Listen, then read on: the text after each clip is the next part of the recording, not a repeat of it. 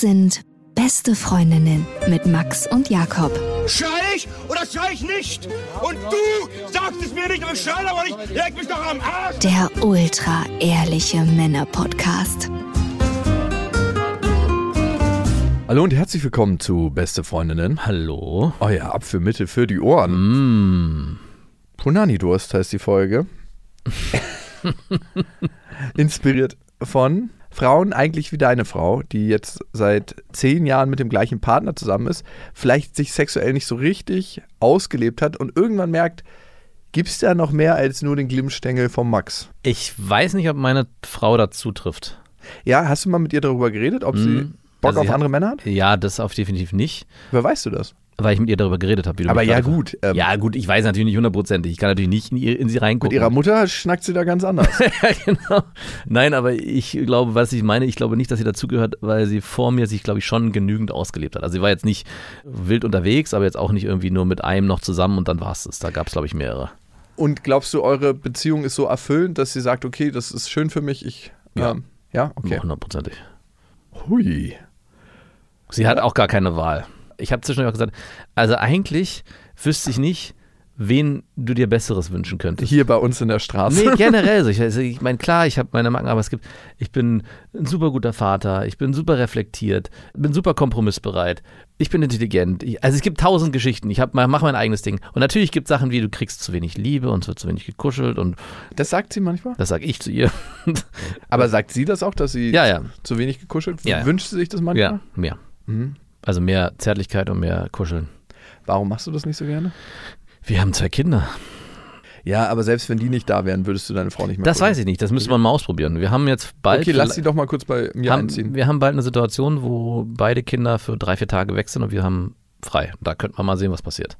Mhm. Aber es ist schon so, dass ich wirklich am Ende des Tages, unsere Kinder sind aber auch gerade wirklich unfassbar kuschelbedürftig. Also gar nicht so sehr mit mir, sondern mit ihr. Ich merke an, Aber bei ihr ist es ja nicht so. ja genau, aber ich merke jetzt gerade an ihrem Zärtlichkeitsbedürfnis, ganz aktuell in den letzten zwei Wochen, was wirklich fast auf Null gefahren ist, äh, weil die genau, weil die Kinder so krass am Nerven sind mit Kuscheln hier, Kuscheln da, dass ich sage, ah ja, okay, jetzt weißt du, so ist es so. Das, so bei mir ist der Akku schon viel viel früher voll. Aber es ist natürlich nicht nur das, also es ist ja nicht nur die Kinder, ich kann es nicht nur auf die Kinder schieben. Ich, früher hatte ich, glaube ich, mal auch sogar in den ersten Folgen, die wir aufgenommen haben, gesagt, ich bin jemand, der extrem verkuschelt ist. Ich muss es revidieren. Also ich bin vielleicht anfänglich sehr bedürftig gewesen und hatte lange keine Beziehung mehr oder wenig oder nur so sporadisch, dass ich da definitiv das Bedürfnis hatte, mehr zu kuscheln. Aber ich bin vom Typ her niemand, der krass intensiv kuscheln will und muss. Das brauche ich Boah, nicht. ich hab das schon voll in mir. Ja, das hattest du damals auch gesagt. Ich hatte mich auch daran erinnert. Ich musste letztens darüber nachdenken. Und selber habe ich mich dabei ertappt, dass ich mich nicht selbst angelogen habe, aber kennst du wahrscheinlich auch, eine andere Wahrheit gelebt habe. Also ich dachte, ich wäre das, aber ich bin es definitiv nicht. Hundertprozentig. 100 Prozent nicht. Hm. Nee, ich merke das schon, dass für mich sich über zwei Wege oder über drei vielleicht Nähe und Intimität aufbaut. Körperkontakt, kuscheln, so einfach beieinander liegen. Also nackt, Mhm. nicht mit eigenen Kindern. und dann, also so richtig und auch schon alle Formen, ne? Also Löffelchen, Löffelchen Reverse, beides. Auch Löffelchen Reverse halte ich nicht lange aus. Nee? Mhm. Warum nicht?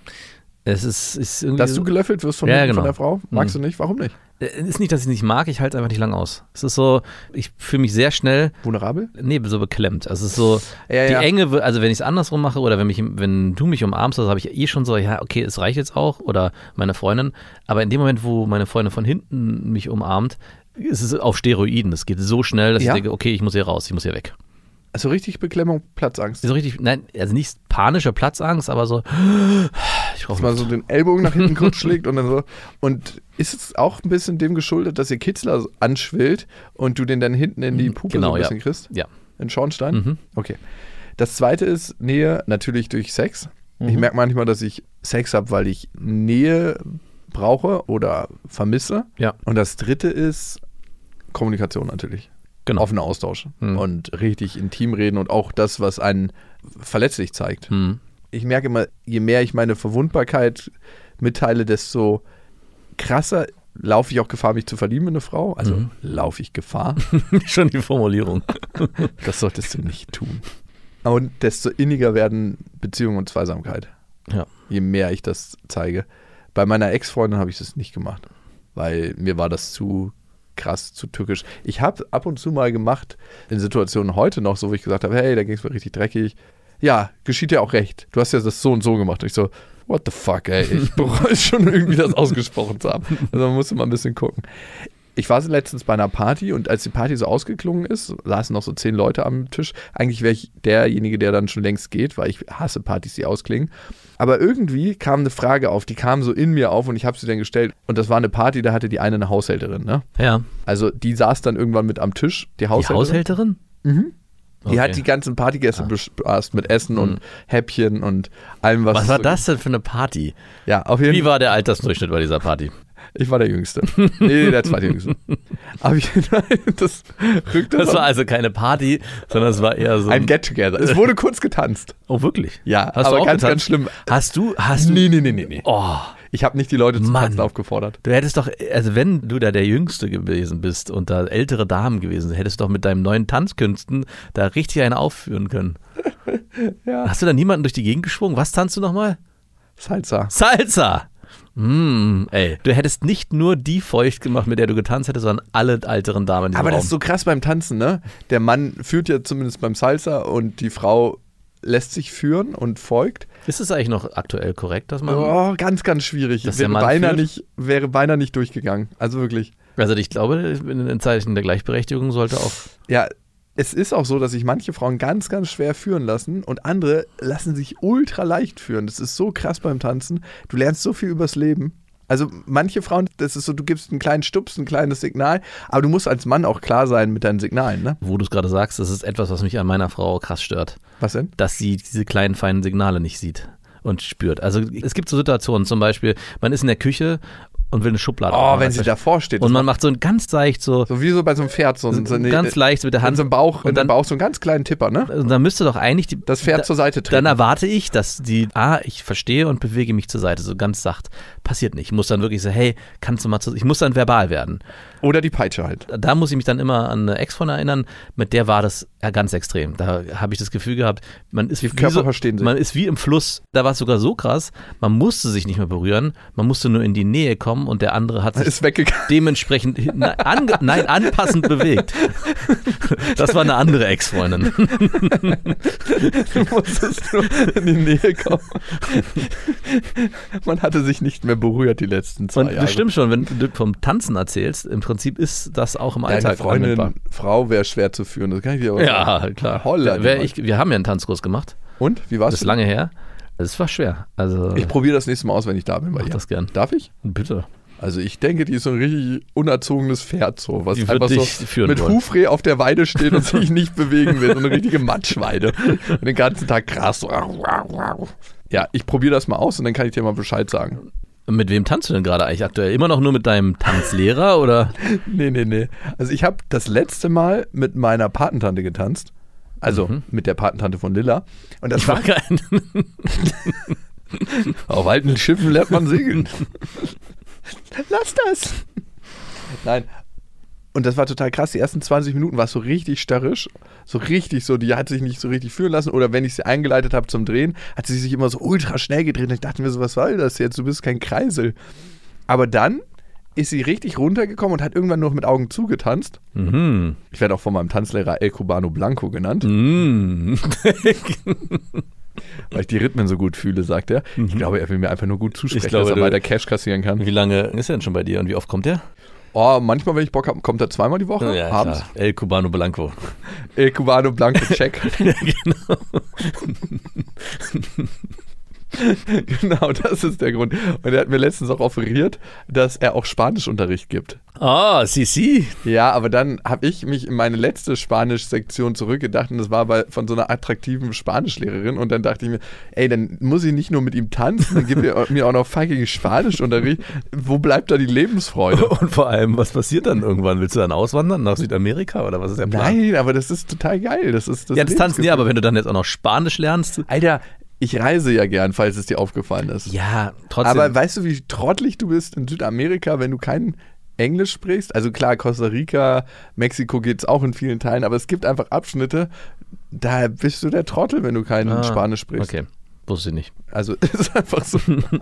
Und außerdem finde ich es auch viel höflicher, an Land zu kommen und zu wenigstens mal so ein paar Wortfetzen und das Silvesterpfeffer. Ja, genau. genau. Nein.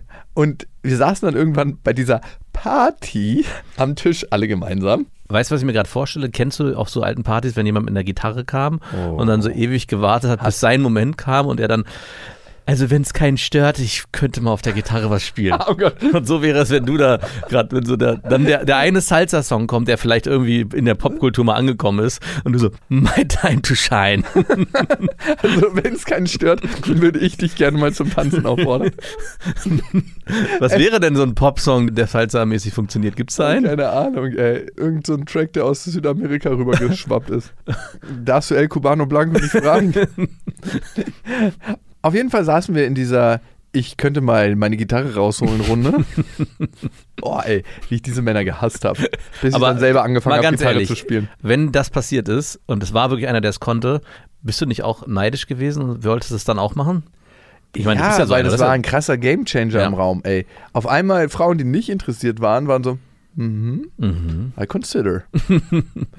Unglaublich krass. Ja. Also es ist so, das ist, passiert ja immer, ne? Wenn du der Mann im Raum bist, der von allen angeguckt wirst, aus welchen Gründen auch immer, dass du viele schon kennst, dass du einige Frauen schon kennst, dass du einfach in einen Raum kommst und sehr präsent bist. Mhm. Bist du auf jeden Fall immer viel, viel attraktiver als der Mann, der sich noch so ein bisschen zurechtfinden muss. Ja. Und darum kannst du auch viel mehr in deinem Feld agieren, als wenn du irgendwo anders rumläufst. Also der Computerspezialist, der irgendwelche Gaming-Challenges gewinnt, ne, auf diesen, wie heißt das nochmal? Du hast die Namen dafür. Für was denn jetzt genau? Ich weiß Diese nicht. ich- Computerspiel-Weltmeisterschaft. Ja, League of Legends.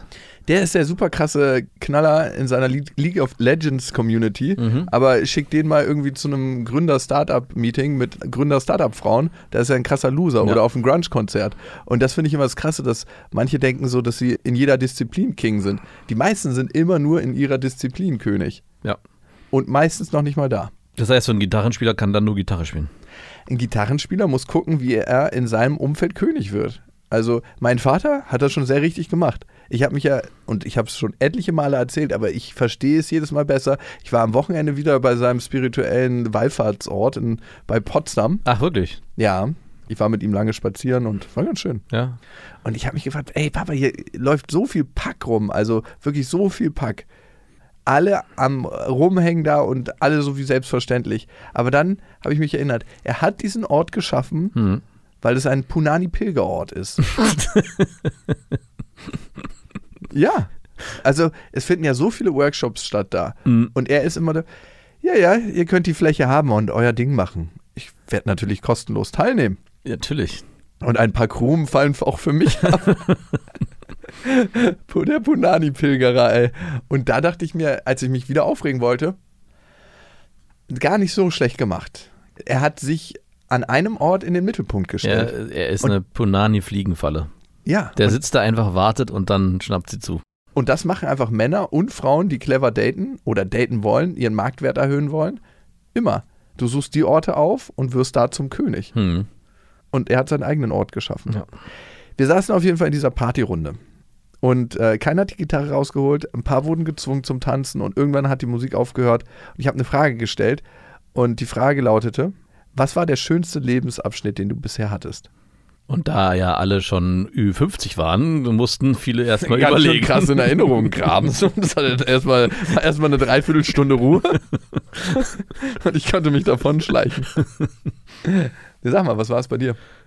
Der schönste Moment in meinem Leben Nee, der schönste Lebensabschnitt. Nicht fucking Moment. hat er erst zur Zeit. Ja? Mhm. Weil wir uns gut verstehen gerade? Ja, der geht schon über einen längeren Zeitraum. Aber der auf jeden Fall, seitdem wir uns kennengelernt haben. Wirklich? Ja. Ey, ganz ehrlich, wir kennen uns schon so lange, es muss kürzer sein. Ja, gut, der Abschnitt muss kürzer sein. Ja. Ich darf nicht so lang wählen. Nein, aber es kann nicht sein, seitdem wir uns kennengelernt haben, weil wir kennen uns so lange Ja, schon. gut, da hat er begonnen. Und wenn du mir jetzt sagst, wenn ich den jetzt noch eindämmen würde, würde ich so sagen, schon die letzten zwei Jahre. ja, aber hat er was mit mir zu tun? Ja, natürlich. Okay. Danke. Also, es Also- ist natürlich eine Mischung aus allem. Also es ist eine, Aber nicht, hauptsächlich hat er natürlich mit nicht mir. nur du, aber es ist auf jeden Fall, ja, du bist ein wesentlicher Bestandteil dessen, dass ich sagen kann, diese letzten zwei Jahre Klar, klar, du könntest deine Frau nicht halten, wenn ich sind. genau. weil ich diese ganzen Tipps nicht zukommen lassen könnte. Du könntest ihr nicht diese Stüber geben in die Seite, die ihr ganz, ganz klar körperlich signalisieren, dass sie mal zur Seite treten soll. Also dieser Lebensabschnitt jetzt hat eine lange Zeit sehr stark konkurriert mit dem, wo ich meine erste richtige Unglückliche Beziehung geführt hast. wo ich meine zweite richtige Beziehung geführt habe, äh, wo mit der Freundeskreis sehr aktiv war, wo wir einfach krass viel unternommen haben. An diesen Sommer erinnere ich mich gerne zurück. Und der war so frei und man ungezwungen, hatte irgendwie das Gefühl, man ist unbesiegbar. Mhm. Aber dieser jetzige hat den abgelöst. Also es ist schon so, dass ich sage, ich habe so viel Möglichkeit auch selbstständig zu bestimmen, was ich machen will und was ich nicht machen will. Und ich bin null mehr fremdgesteuert, außer natürlich durch Kinder oder so. Aber es ist, ich glaube, das macht es auch aus. Also das ist ja der Hauptgrund dass es nichts mehr gibt, wo ich sage, ich muss. Und wenn ich das, wenn es so in mein Leben eindringt, dann merke ich auch sofort so einen Widerstand, weil ich denke, Moment mal, was passiert hier gerade? Ich muss hier gar nichts. Ich muss hier gar nichts mehr. Hast du auch das Gefühl von Selbstwirksamkeit, dass wenn du Dinge anpackst, dass sich Sachen verändern, dass du Dinge in deiner Umwelt verändern kannst? Ja. Aber es ist mir auch nicht so wichtig. Also ich weiß nicht, müsstest du mal genauer definieren. Naja, ich finde immer, wenn man irgendwie in einer prekären Lage ist, gibt es ja Menschen, die sich über Monate oder fast Jahre darüber aufregen, dass die Lage so beschissen ist. Und dann denke ich immer, ey, wenn du in so ein Meckerkonto hättest und darauf einzahlen Mhm. würdest und jedes Mal dieses Meckern nehmen würdest energetisch, wie viel Energie hättest du, was zu verändern? Ja, nee, das auf jeden Fall. Also ich habe, äh, das ist nicht der Fall. Ich weiß aber, dass mein Meckern auch für mich persönlich wichtig ist, weil das auch eine Art und Weise ist, wie ich mit Dingen auch umgehe. Das, ich habe es auch meiner Freundin versucht zu erklären. Wir hatten es in der Vaterfreundenfolge. Nur weil ich meckere, heißt es oft nicht, dass ich Sachen schlecht finde. Aber das ist natürlich schwer zu durchdringen für jemanden, Hä? Aber warum meckerst du denn? Das ist eine Art und Weise für mich, die Sachen einzuordnen. Also ich kann besser damit den Dingen umgehen, wenn ich sie ein bisschen entwerte. Also wenn ich zum Beispiel sage, der Urlaub, ja, das Hotel hätte besser sein können, ja, heißt es nicht, dass ich das Hotel schlecht finde. aber äh, Ich finde es trotzdem super gut. ich verstehe es nicht. Es ist auch schwer zu verstehen. Es ist perverserweise meine Art zu sagen, hey, mir gefällt sie ganz gut. Also ich äh, habe wahrscheinlich zu meiner Mutter Die gelernt- Ausrede kannst du deiner Freundin erzählen, aber nicht mir, ey. Also es stimmt ja nicht auf, trifft nicht auf alles zu. Nee, es ist wirklich, ich habe mich auch im Urlaub da krass gefragt, warum ich nicht einfach das so hinnehmen kann und einfach nur die positiven Dinge sehen kann. Warum kann ich nicht sagen, hey, das und das und das und das ist gut, weil die Sachen sind ja trotzdem gut. Also es ist ja nicht so, nur weil ich an der einen Sache mecker, heißt es ja nicht, dass ich die anderen vier schlecht finde. Aber eigentlich, wenn ich anfange, über so Kleinigkeiten zu meckern, ist es eher ein Zeichen dafür, dass mir im Großen und Ganzen das ganz gut gefällt. Hm. Ist natürlich nicht auf alles übertragbar. Ich meckere natürlich auch, wenn Sachen scheiße sind und mir sie nicht gefallen und dann kotze ich mich auch aus. Aber das ist das, was ich meinte. Das ist eigentlich für niemanden von außen einsehbar, was in meinem Kopf dann vorgeht, warum ich das jetzt mache. Ist es, was, ich weiß ja, was passiert. In dem Moment, wo ich darüber meckere, hört der andere, unter anderem auch du, hä, warum redet er wieder nur, nur Scheiße darüber? Es ist doch eigentlich alles gut. Und ich selber sage, ja, ich weiß, es ist auch alles gut. Ich finde es auch gar nicht schlimm. Und trotzdem aber ich bin in meinem Meckern. muss ich dieses eine Detail trotzdem ankreiden. Also das hast du bei dir aber auch akzeptiert und ist so Genau. eine angenehme Gewohnheit fast schon. Es ist genau, es ist eine angenehme Gewohnheit.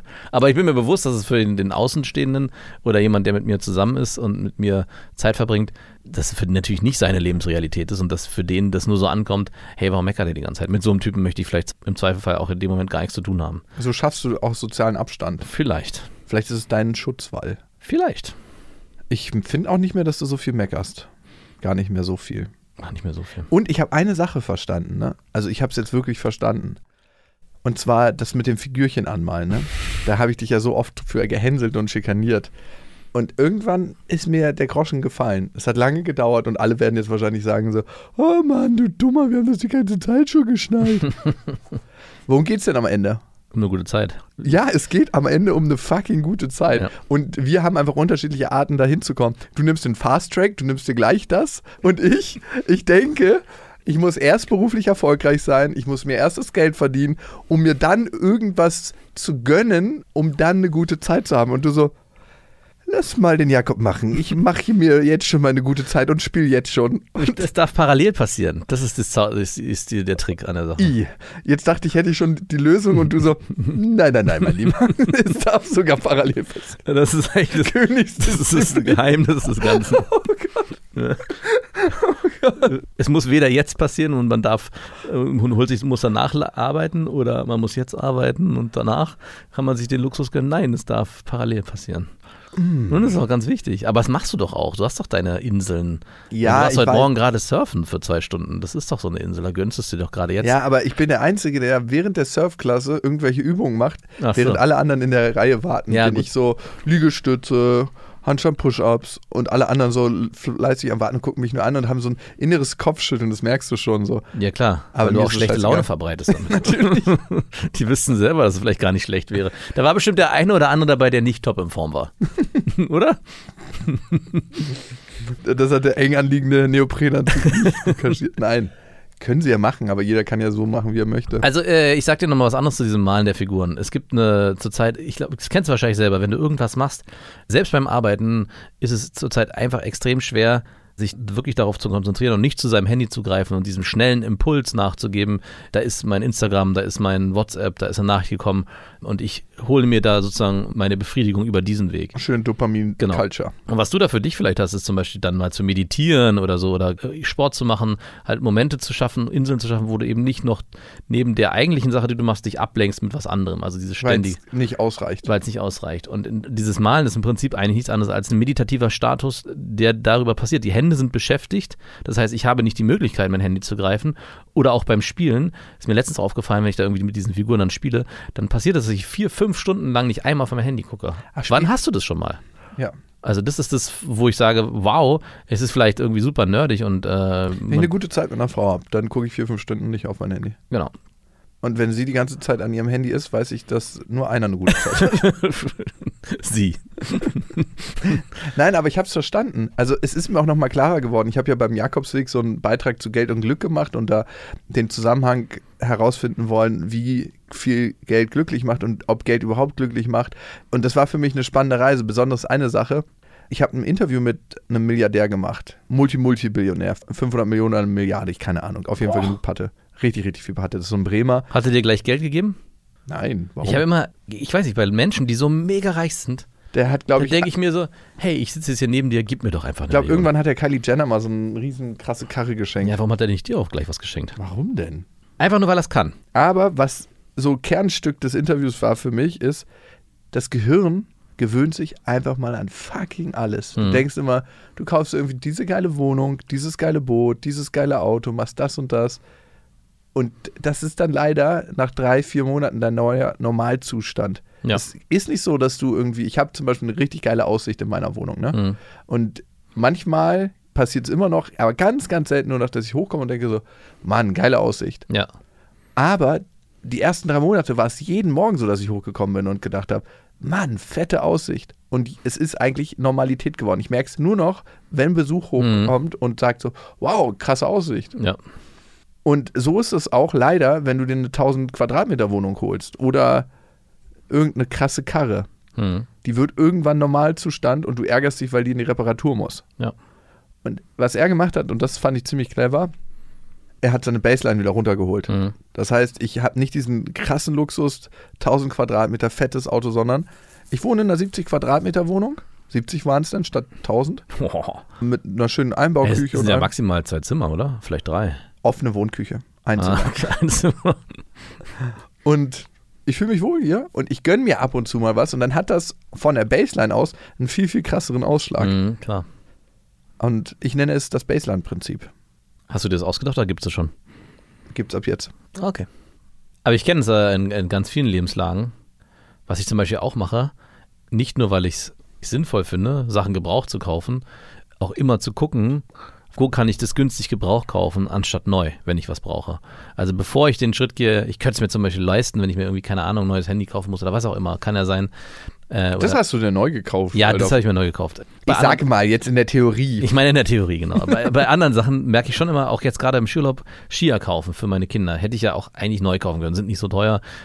So, und habe dann aber vorher natürlich eBay Kleinanzeigen abgegrast. Also an, an allen Stellen immer gucke ich immer, dass ich sage, hey, es muss doch einfach gar nicht sein, auch wenn ich es mir theoretisch leisten könnte, wo kann ich es günstiger herbekommen? Also da auch immer ein möglichst sparsam leben vielleicht, kann man es so nennen, und sich nicht diesem, ach, ist doch egal, so viel kostet es ja nicht. Ja, du lebst es auch, das Baseline-Prinzip.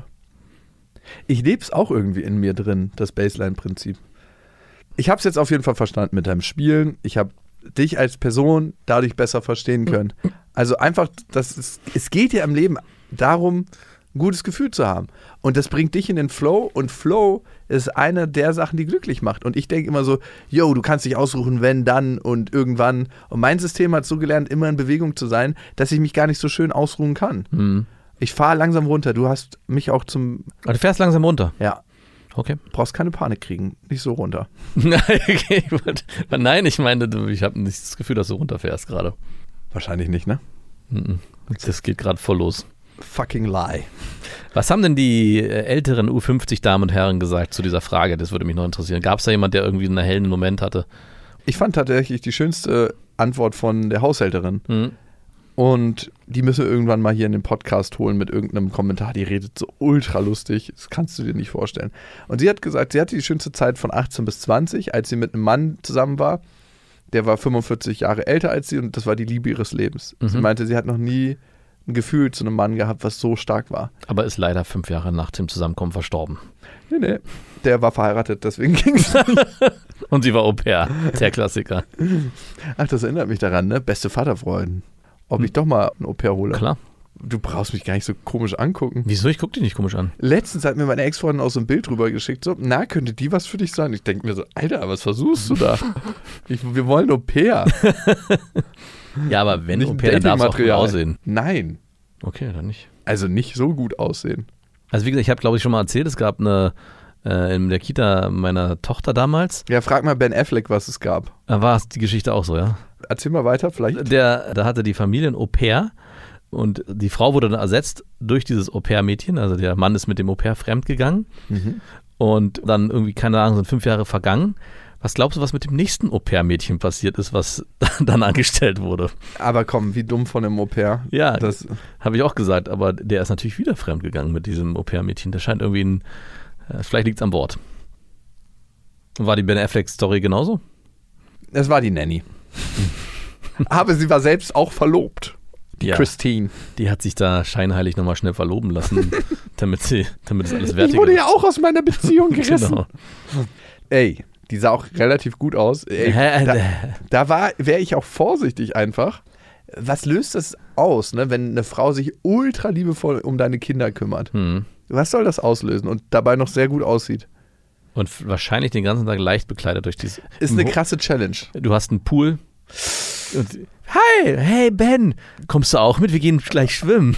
Kommst du auch mit rein? Wir sind hier im Whirlpool und lassen uns ein bisschen sprudeln.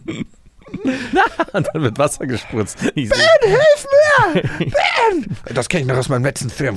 Wir haben letztens Baywatch gespielt mit Mund-zu-Mund-Beatmung. Jetzt bist du dran, Ben. Was ist denn das da in deiner Badehose? Oh, die spannt ein bisschen am Bauch. okay. Ich fand, das war auf jeden Fall die geilste Story, aber ich fand die Frage interessant. Und was war dein schönster Lebensabschnitt, wenn wir jetzt schon dabei sind? Ich habe wahrscheinlich eine sehr unbefriedigende Antwort gegeben. Und zwar habe ich immer das Gefühl, dass ich jetzt in diesem Moment in dem schönsten Lebensabschnitt lebe. Weil, wenn es nicht so wäre, ich kann jetzt nicht sagen, dass alles perfekt ist. Ne? Also, ich glaube, wenn man den Podcast hört und vor allem, wenn man beste Vaterfreunde hört, dann weiß man, dass nicht alles super rund läuft und dass alles perfekt läuft. Aber ich würde sagen, dass schon alles sehr, sehr gut läuft. Und wenn es irgendwie große Störfaktoren in meinem Leben gibt, dann gehe ich die an. Also ich habe klar so ein paar Sachen, über die ich mir jetzt vermehrt Gedanken gemacht habe in letzter Zeit. So, hey, willst du zum Beispiel nochmal Vater werden? Wirklich? Ja, willst du das nochmal probieren mit so einer richtigen Familie? Also Und willst du? Ja, ein Teil mir will das. Also ein Teil mir würde es schon gerne nochmal hinkriegen. Glaubst du, ich könnte das hinkriegen? Mhm. Ja, glaubst du? Ja, ich glaube schon. Ich würde es ja auch wünschen, weil es echt eine Erfahrung ist und ich habe es, glaube ich, jetzt schon Vaterfreunden gesagt, die ich jedem wünschen würde. Also keine Kinder zu haben, sich dagegen zu entscheiden, alles schön und gut. Aber ich glaube, dieses Gefühl und diese Erfüllung, die man hat, ja, das ist äh, gerade in so einem Familienkonstrukt, wenn die Kinder dann auch vor allem widerspiegeln, hey, cool, dass wir mal wieder nur was als Familie machen und So eine tolle Folge für Menschen, die gerade probieren, seit mehreren Jahren Kinder zu kriegen. Gut, dafür kann ich ja nichts. Ich muss ja nicht mich beschneiden, weil es Schicksale im Leben gibt. Also das. Äh, Hast du auch wieder recht. Aber auch mit jedem Jahr, wie die Kinder älter werden, wird es halt nochmal, und das hätte ich nicht gedacht, ich dachte so, die, gerade die Anfangsphase ist so die schönste Zeit, wird es halt nochmal cooler, weil es halt nochmal eine andere Art von Zusammenwachsen ist. Auf einmal fangen die an, die Kinder auch sich um einen zu kümmern. Jetzt nicht, dass sie Sachen übernehmen, aber allein das Zusammenspiel beim Wenn Frühstück Felix alleine in die Kita fährt mit dem Auto. Nee, so aber hey. Papa, soll ich dir auch noch mal ein, ein Brötchen bringen? Ha- Hast du deine Marmelade? Was weiß ich. Das sind so, so ganz kleine Nuancen, wo ich dann auch manchmal an dich denken muss. so die du ja gar nicht erleben kannst, weil du ja nicht in der Nur eine Fa- Tochter hab. Ich nur hab eine keine Tochter. Familie. Nee, aber dieses gan- ich glaube, du weißt, was ich auch wenn wir einen Ausflug machen, das so als, als Familie, als Gesamtes oder auch dieser der ganze Alltag, wie sich der gestaltet. Wird bei mir immer ein Flickenteppich bleiben. Genau. Es ist einfach. Ah, okay, und die ist von der ersten Frau und das sind jetzt deine richtigen Kinder. Das glaube ich nicht. Also ah ja. in dem Moment, wo du äh, nochmal das angehst und wirklich versuchst, glaube ich schon, dass es. Äh, Aber glaubst du, ich bin reif genug, das zu schaffen? Na, das weiß ich nicht. Das kann ich noch nicht an. Vielleicht brauchst du noch zwei, drei Jahre. Okay. Ich glaube, äh, Also leider. lag es an mir oder lag es an meiner Partnerwahl? Ich glaube, es lag nicht an der Partnerwahl damals, sondern es gab ganz viele Faktoren, die dazu geführt haben. Ich glaube auch einfach, es war einfach ein bisschen unglücklich, der Zeitpunkt, wann sie schwanger geworden ist, wie er dann weiter. Es gab einfach so viele Faktoren. Also wir haben Es auch einfach nicht zusammengepasst. Genau, es ist zum Scheitern verurteilt gewesen. Wusstest du auch gleich, ne? Nö, das wusste ich nicht. Das, nee, Gottes Willen. Ich glaube, was es braucht, ist, dass du in, für eine Familie ist, dass du beruflich für dich das Gefühl hast, ich bin zumindest da, wo ich jetzt bin, angekommen und muss nicht da immer noch weiter gehen. Ich glaube, du- es braucht da eine gewisse Ruhe. Du musst Sachen loslassen können. Ja, das kann ich schon. Viel besser als früher. Hast du nicht das Gefühl? Mm Es gibt nur eine Umorientierung. -mm. Ne? Ja, es, ich glaube, ich habe es gerade geht es eine ganz. Es wird fokussierter, aber es wird auch mehr. Und ich weiß es Du gerade hast das Gefühl, die Lok nimmt wieder Fahrt auf. Genau, die Lok nimmt jetzt wieder Fahrt auf. Sie hat, es, es wurde ein neuer Motor eingesetzt. Mhm. Kräftigerer, mehr PS, Langstrecken, Tauglich, okay. langstreckentauglich, auch äh, witterungsbeständig. Kann also äh, transsibirische Eisenbahn. Absolut. Oh, okay. Nein, Aber es ist halt leider ein Güterzug, hat keinen Familienwaggon. okay. Was ist? Kartoffeln und Zuckerrüben sind geladen. Genau. die die ganz wertvolle Kost. Ich habe mir halt darüber Gedanken gemacht, ne? Also das ist so das Einzige, was ich sagen würde. Willst du das nochmal oder reicht dir das mit Lilla? Und da kriegst du ja schon einen Geschmack von, was Familie bedeutet. Ja. Aber ich könnte mir schon vorstellen, wenn ich dein Leben so sehe, dass ich das auch mal eines Tages mache. Also so, so richtig fest und wo man sich so richtig vielleicht auch geborgen fühlt. Du hast ja den Vorteil, dass du jetzt auch durch Lilla die Möglichkeit hast, du hast ja schon ganz viel gelernt auch. Also du kannst es ja jetzt eigentlich nur noch besser machen. Macht man es beim zweiten Kind besser? Mhm, auf jeden Fall. Man macht vieles schlechter. Das definitiv. Also Felix ist auch Gibt sich auch nicht mehr so viel Mühe. Genau, Felix ist super faul geworden. Äh, Marie war in der Zeit schon viel, viel selbstständiger, an, was Anziehen und so alles betraf. Da sind wir einfach so, ach ja, der lernt das ja eh. Ob der jetzt drei, vier Jahre später oder genau. Oder auch beim Schwimmen lernen. Ich mache gerade einen Schwimmkurs mit Felix, wo er selber schwimmen lernt. Das Froschzeichen machen wir. Bei Marie war ich so ehrgeizig, so, nein, du musst jetzt hier und die Schwimmbewegung und das ist ganz wichtig. Und Felix sagt mir nach zwei Mal, er hat keinen Bock mehr. Also sage, na gut, egal. Nächstes Jahr ist auch noch Zeit. Okay. Ja, er zieht richtige Durchhaltekinder. Ja, das ist so das Einzige in meinem Leben. Und ich weiß halt, wo ich hin will und wo ich mich noch hin entwickeln will. Und das mache ich alles. Also, aber Familie kannst du gar nicht so krass planen. Oder diese eine Partnerin, mit der du alles lebst. Das kannst du ja nicht planen. Klar kannst du dir aufschreiben, okay, was sind deine Erwartungen, was ist dein Fokus, aber du kannst das ja nicht so. Okay, Wunsch ans Universum. Ist raus. Danke. Also du kannst es schon planen. Du kannst zumindest dir ein Gerüst vorstellen, wie du das dann füllst. Das ist dann nochmal eine andere Frage und wie sich das dann auch füllen lässt. Ich habe mir nie Familie vorgestellt. Vielleicht, also klar, gewünscht schon ein bisschen, aber nie so richtig vorgestellt. Vielleicht ist es auch darum zu dem geworden, was es ist.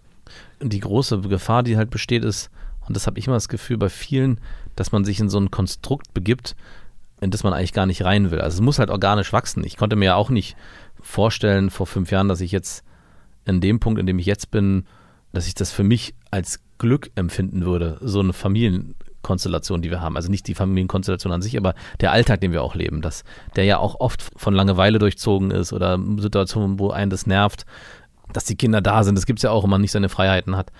Und da ist es ganz wichtig, dann für sich zu gucken, was sind meine eigenen Bedürfnisse. Ich sehe es bei vielen anderen Familien um mich herum, dass sie das Gefühl haben, sie sind in diesem Konstrukt eigentlich mehr gefangen, als dass sie sich da wohlfühlen. Und ich glaube, das ist ganz wichtig. Und wenn du für dich das Gefühl nicht hast, ich äh, will dieses Konstrukt, um mich da drin wohlzufühlen, sondern einfach nur, weil du es haben willst und mal ausprobieren willst, ich glaube, dann solltest du es auch nicht probieren. Sondern du Das ist solltest, nichts zum Probieren. das ist nichts zum Probieren. Muss man halt 20 Jahre probieren, ne? Ja. Wenn man es richtig durch. genau, genau. Gut. Wieder was gelernt. Ich habe hier noch ein paar schöne Hörermails für dich. Ein paar ganz lustige, ein paar, wo wir einfach mal gucken müssen, was wir Gutes tun können. Daraus machen. Und den Hinweis, dass ihr diesen Podcast abonnieren könnt. Natürlich auf Spotify, auf Deezer, auf Amazon Music und auf Apple Podcasts. Und da könnt ihr auch eine Bewertung hinterlassen. Auf Spotify ist das möglich, da freuen wir uns. Und natürlich auch bei Apple Podcasts. Da hat jemand fünf Sterne hinterlassen. Lustiger Podcast. Jakob auf dem Hohen Ross. Piratin Kat Hi. Und Kat Hi geschrieben als Kat und dann Hi. das schreit nach Wandtattoo. Ihr seid ein cooles Zweierteam und bringt eine super Dynamik in den Podcast. Ich höre euch sehr oft im Auto, aber auch am Wochenende beim Backen oder Putzen. Sind wir so ein Hausfrauen-Podcast? Ja, ja, ich glaube, mittlerweile sind wir das geworden. Wow, aber nicht nur, ey. Wenn du die Leute auf Instagram siehst, die uns folgen, das sind auf jeden Fall. Nein, nicht nur. Die flexen Ja, wir sind krass. für alle was. Die flexen. Männer, Frauen, Wir Mütter, sind so ein. Gemischtwarenladen-Podcast. Also übrigens findest du keinen Mann mehr in Berlin, der nicht tätowiert ist und keinen Podcast hat. Also diese Zweierkombination gibt es nicht mehr. Ah, Willst du dir ein Tattoo machen? Nein, ich habe gehört, dass du dich nach dem Tattoo Ich hatte- ich- hast. ich hatte- ah, ja, ja, ja. Ja, ja, ich hatte mal mit dem Gedanken gespielt.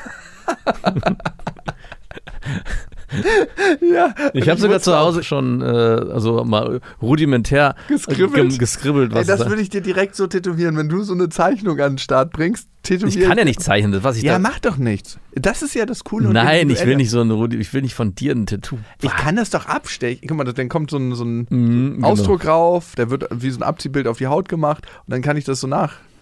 Aber das ist, glaube ich, mittlerweile verflogen. Ich hatte irgendwie zur Zeit mal überlegt, es gibt einen Song, der heißt Rose Tattoo. Das ist so ein Rock'n'Roll-Song und der hat mich, habe ich zufällig gehört.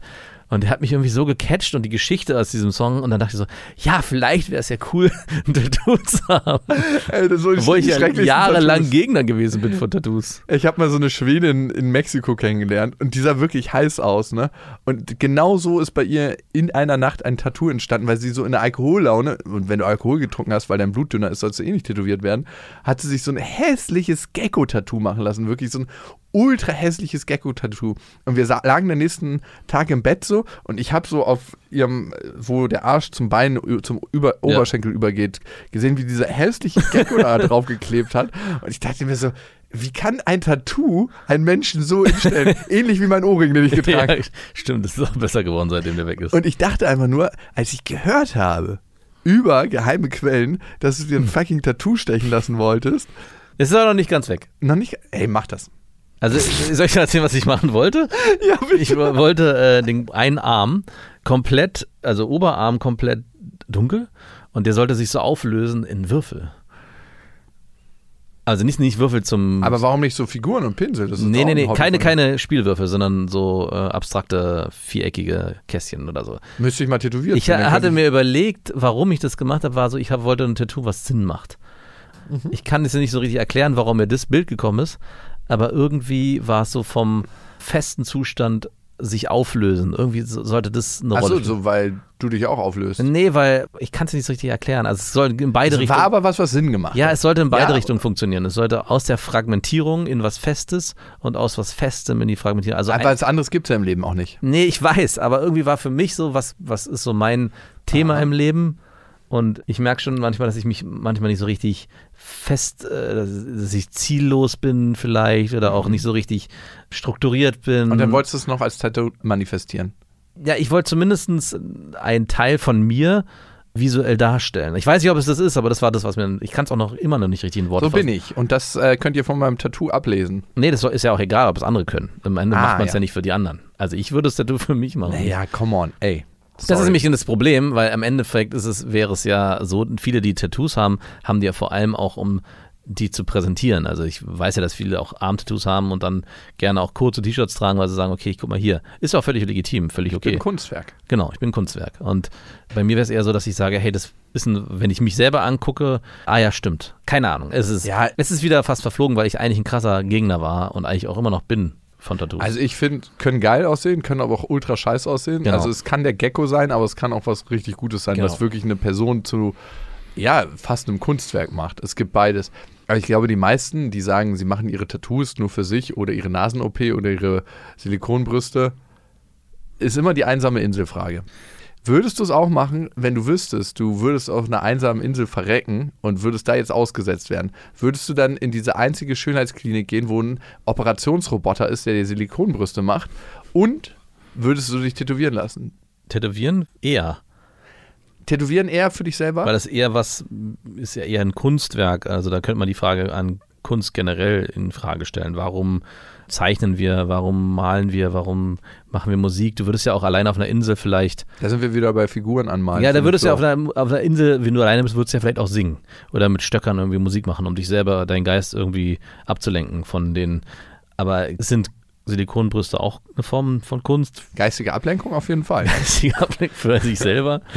Für andere. Mal ganz kurz. Also ich meine, in dem Moment wäre ja, würdest du ja das Tattoo selber stechen, das heißt, dein Arm oder was auch immer wäre ja nur die Vorlage oder die, die Grundlage, auf der du zeichnest. Also, keine Ahnung.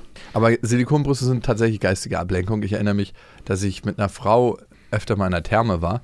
Die war ultra schlank und hat sich einfach zu große Silikonbrüste machen lassen. Also war einfach Fakt. Ich habe das gesehen und dachte mir, die sind eine Nummer zu groß.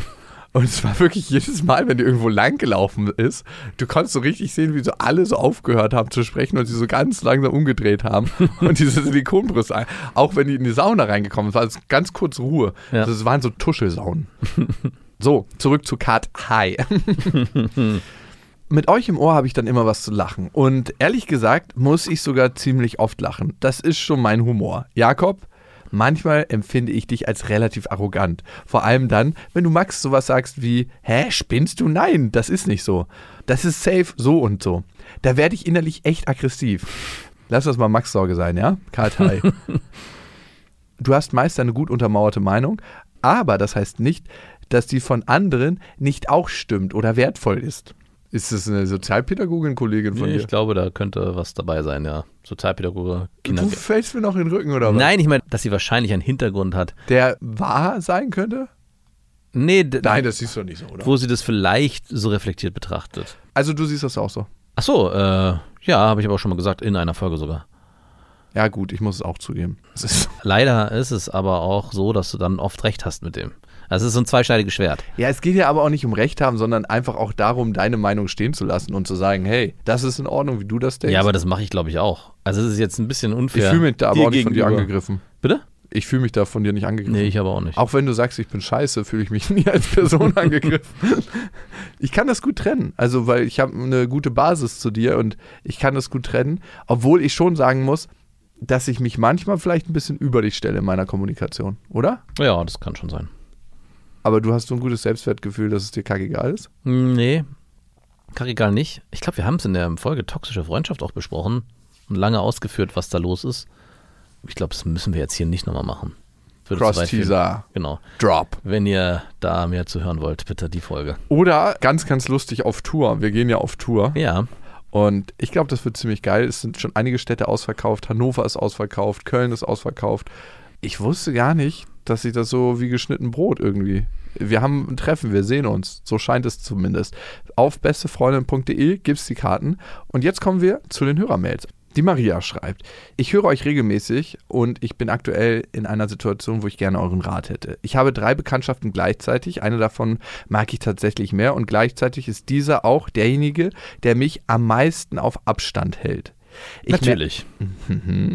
ich merke, dass ich enorm abhängig von der Aufmerksamkeit meiner Bekanntschaften bin und meinen Wert teilweise darüber definiere. Dies geht schon seit fünf Jahren so und seit dieser Zeit bin ich Single und deshalb ist meine Liste an Sexpartnern auch auf 25 plus gewachsen. Ich habe das Gefühl, die Sucht ist seltsam, aber gleichzeitig auch irgendwie spannend. Ich wünsche mir so sehr Nähe, auch auf emotionaler Ebene, aber bekomme es nur sexuell hin. Was wäre euer Rat für mich? Also sie wünscht sich emotionale Nähe, Mhm. sucht sich irgendwelche Macker, die ihr ein bisschen Sex geben, die ihr ein bisschen Bims geben, aber das ist nicht nur das, was sie will.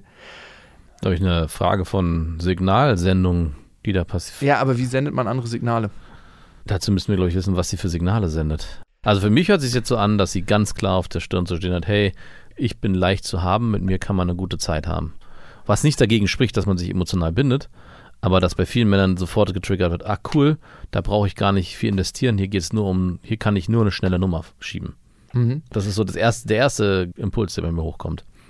Und das ist auch super cool. Also ich als Mann oder als junger Mann irgendwie unterwegs zu sein auf einer Party oder so und dann auf jemanden zu treffen, der so eine Leichtigkeit versprüht, alles ist ungezwungen, man weiß gar nicht, wohin das führt, sondern man muss sich auch auf nicht irgendwas einlassen und man kommt so ein Flow, kann natürlich auch irgendwann zu einer emotionalen Verbindung führen, aber im ersten Moment muss das nicht sein. Und dieses muss dann nicht sein, glaube ich, ist bei vielen Männern erstmal das, was im Vordergrund ist. Ja, wie viel Verbindlichkeit spüren Männer bei Genau. dir? Ne, das ist so das eine. Ich habe vor einer ganzen, ganzen Weile mal von einer Frau eine Nachricht gekriegt, ne? die meinte so, ich bin von der alten Schule, ich bleibe auch dann, wenn es scheiße ist. Ne? Und das war so ein ganz kurzer, blöder Spruch nur, irgendwie so, auch nur als Scherz gemeint. Ja. Aber irgendwie ist er richtig krass in mich reingefahren, wo ich dachte so, ja, Mann, dann kann man sich vielleicht aufeinander verlassen, wenn es auch mal scheiße wird, dass man weiß, okay, man trägt die Situation aus und man zerfleddert sich nicht. Ja. Weißt du, was ich meine? Warst du mit der Frau zusammen dann? Nein, überhaupt nicht. Warum war sie dann von der alten Schule und Weil die hat den Spruch so als Spaß gedroppt. war das nur. deine Mutter? Nein, Mann. War schon eine Frau in meinem Alter. So. Und Maria, ich glaube daran, dass wir immer das anziehen, was wir ausstrahlen. Also Mhm. wir bekommen meistens einen Spiegel von dem, was wir in uns tragen. Wenn du in dir eine ganz große Bedürftigkeit trägst und gar nicht so richtig den Selbstwert aus dir heraus selber kreierst, dann bekommst du auch Männer, die genau das Gleiche tun. Ja. Die bimsen Frauen, um daraus eine Bestätigung für sich selber zu bekommen. Und diese Art der Begegnung ist immer relativ flach. Mhm. Sie kann nicht tiefer gehen, weil beide den anderen ja eigentlich für etwas benutzen. Die wollen ja nicht in Beziehung gehen, sondern den anderen für das benutzen, für dieses Gefühl, ah, jetzt fühle ich mich ein bisschen wertiger, derjenige findet mich attraktiv, der wollte mich bimsen, habe ich ein bisschen Körperkontakt gekriegt. Auch völlig in Ordnung für eine Zeit lang. Aber du scheinst, Maria, im Wandel zu sein. Und im Wandel, daran merkst du das immer, bist du, wenn du diese Situation erkennst, in der du bist. Das heißt noch nicht, dass du sie ändern kannst oder schon geändert hast, aber du siehst schon mal, in welcher Schleife du bist. Weil ganz, ganz oft sind wir in einer Schleife im Leben, die wir gar nicht bemerken. Ja. Also wer sieht sich selbst schon von außen? Es gibt immer wieder Momente, wo wir das schaffen, aber in den meisten Fällen schweben wir nicht über uns und denken, ah, okay, ja, ich bin bedürftig, ich mache das gerade so und so. Und darum ist es schön, dass du dich an uns wendest. Es scheint die Zeit gekommen zu sein, wo du einen anderen Weg einschlagen willst, Maria. Ja, und dann nochmal zu überlegen, welche Muster hast du, wendest du an, um Männer kennenzulernen? Also vielleicht musst du da auch noch einmal überdenken, wie du dich verhältst oder beziehungsweise wie du dich gibst, ohne dich zu verstellen, weil scheinbar führt das Rezept, was du gerade anwendest, anwendest zwar zum Erfolg, aber nicht zu dem von dir gewünschten Erfolg. Also es, du sprichst nicht die Männer an, mit denen du am Ende zusammen sein willst oder mit denen du eine emotionale Bindung aufbauen willst, sondern du sprichst mit deiner Art gerade Männer an, die eben nur diese Leichtigkeit wollen. Ja, und ich glaube tatsächlich, dass es auch ganz oft der Fit ist. Ne? Also, Hm. wie du gesagt hast, es kann sein, dass der gleiche Mann in fünf Jahren was anderes Ja. sucht ne? und auch eine andere Brille hat und vielleicht eine andere Bedürftigkeit. Das ist so ein bisschen so, als Mann kannst du, wenn du richtig bedürftig bist, also wenn wirklich Bimsen auf deiner Stirn steht, nur richtig bedürftige Frauen bimsen. Mhm. Du kannst dann eigentlich nicht eine unabhängige Frau, die klar mit sich ist, bimsen an dem Arm, sondern du kannst nur richtig bedürftige Ja. Frauen bimsen. Und genauso ist es, wenn du nach Aufmerksamkeit suchst durch andere Männer in der Sexualität, findest du auch nur Männer, die nach Aufmerksamkeit von Frauen innerhalb der Sexualität suchen. Und wie switchst du das jetzt? Beziehungsweise es könnte sogar sein, dass diese Männer vielleicht sogar bereit wären für mehr, aber du bei ihnen nur dieses eine triggerst und sie sich von vornherein gar nicht auf mehr einlassen wollen, weil sie sagen, hier, hier habe ich jetzt jemanden, mit dem habe ich nur die und die Zeit, sondern muss mich gar nicht binden, also rufe ich auch nur Programm Schema F ab und lass mich gar nicht auf mehr ein. Also das muss nicht mal so sein, dass dieser Mann nicht bereit dafür wäre, aber er ist mit dir nicht bereit dafür. Ja. Und dazu kommt, dass du dir ziemlich sicher auch bestimmte Männer aussuchst, die gerade in einer bestimmten Lebensphase sind. Mhm. manchmal ist es so, und so war es zumindest bei mir, ich fand eine ganze Weile Frauen, eine bestimmte Sorte von Frauen, ultra langweilig. Darf man das sagen, bestimmte Sorte von Frauen? Naja, also es war nicht eine Sorte von Frauen, es war Nee, eine mein- Haltung im Leben. Ich, ich meine so, äh, einfach weil Ja, es gibt Sorten. das darf man sagen. Schokolade, Mango-Geschmack, Ananas, Himbeere. Klar darf man das sagen. Also wir dürfen das hier. In diesem Schutzraum, wo wir uns beide nur aufhalten, dürfen wir das sagen. die letzte Bastion. Oh, der neue Podcast. Und das waren sehr gefestigte Frauen. Das waren Frauen, die mit sich selber klar waren, die wussten, was sie wollten, die eine klare Bindung auch wollten mit mir. Also die super waren, hey, ich habe Bock mit dir zusammen zu sein und ich habe Bock eine richtige Beziehung mit dir zu führen. Und dann war ich immer so, oh, hast du? Okay, habe ich abgecasht. Okay, sicher. Äh, next bitte. Ach krass. Ja, Das ja stimmt, denn das, jetzt wo du es so benennst, na klar, also die Frauen, Das hatte gar nichts mit ihrer äußerlichen Attraktivität in erster Linie zu tun, sondern mit deren Haltung. Ja, weil ich gemerkt habe, dass sie mich nicht reizen. Und die Frage ist, warum haben die mich nie angesprochen? Und ich muss sagen, jetzt ändert sich diese Haltung einfach in mir. Jetzt suchst du nur noch verheiratete Frauen, weil die in der festen Bindung sind und all das ausstrahlen. Ich hatte einmal was mit einer verheirateten Frau, never again, ey. Ich habe mich so schlecht währenddessen gefühlt. Sie sich ja anscheinend nicht. Das ist jetzt krass genossen, meinte sie hinterher. Aber ich habe mich doppelt schlecht gefühlt und dann habe ich mich gefragt, hey, ist es, weil sie verheiratet war und macht das einen Unterschied, ob sie in einer Beziehung oder verheiratet war?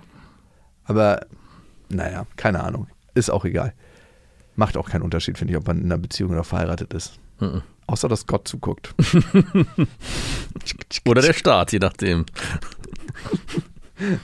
Warum war das so bei mir?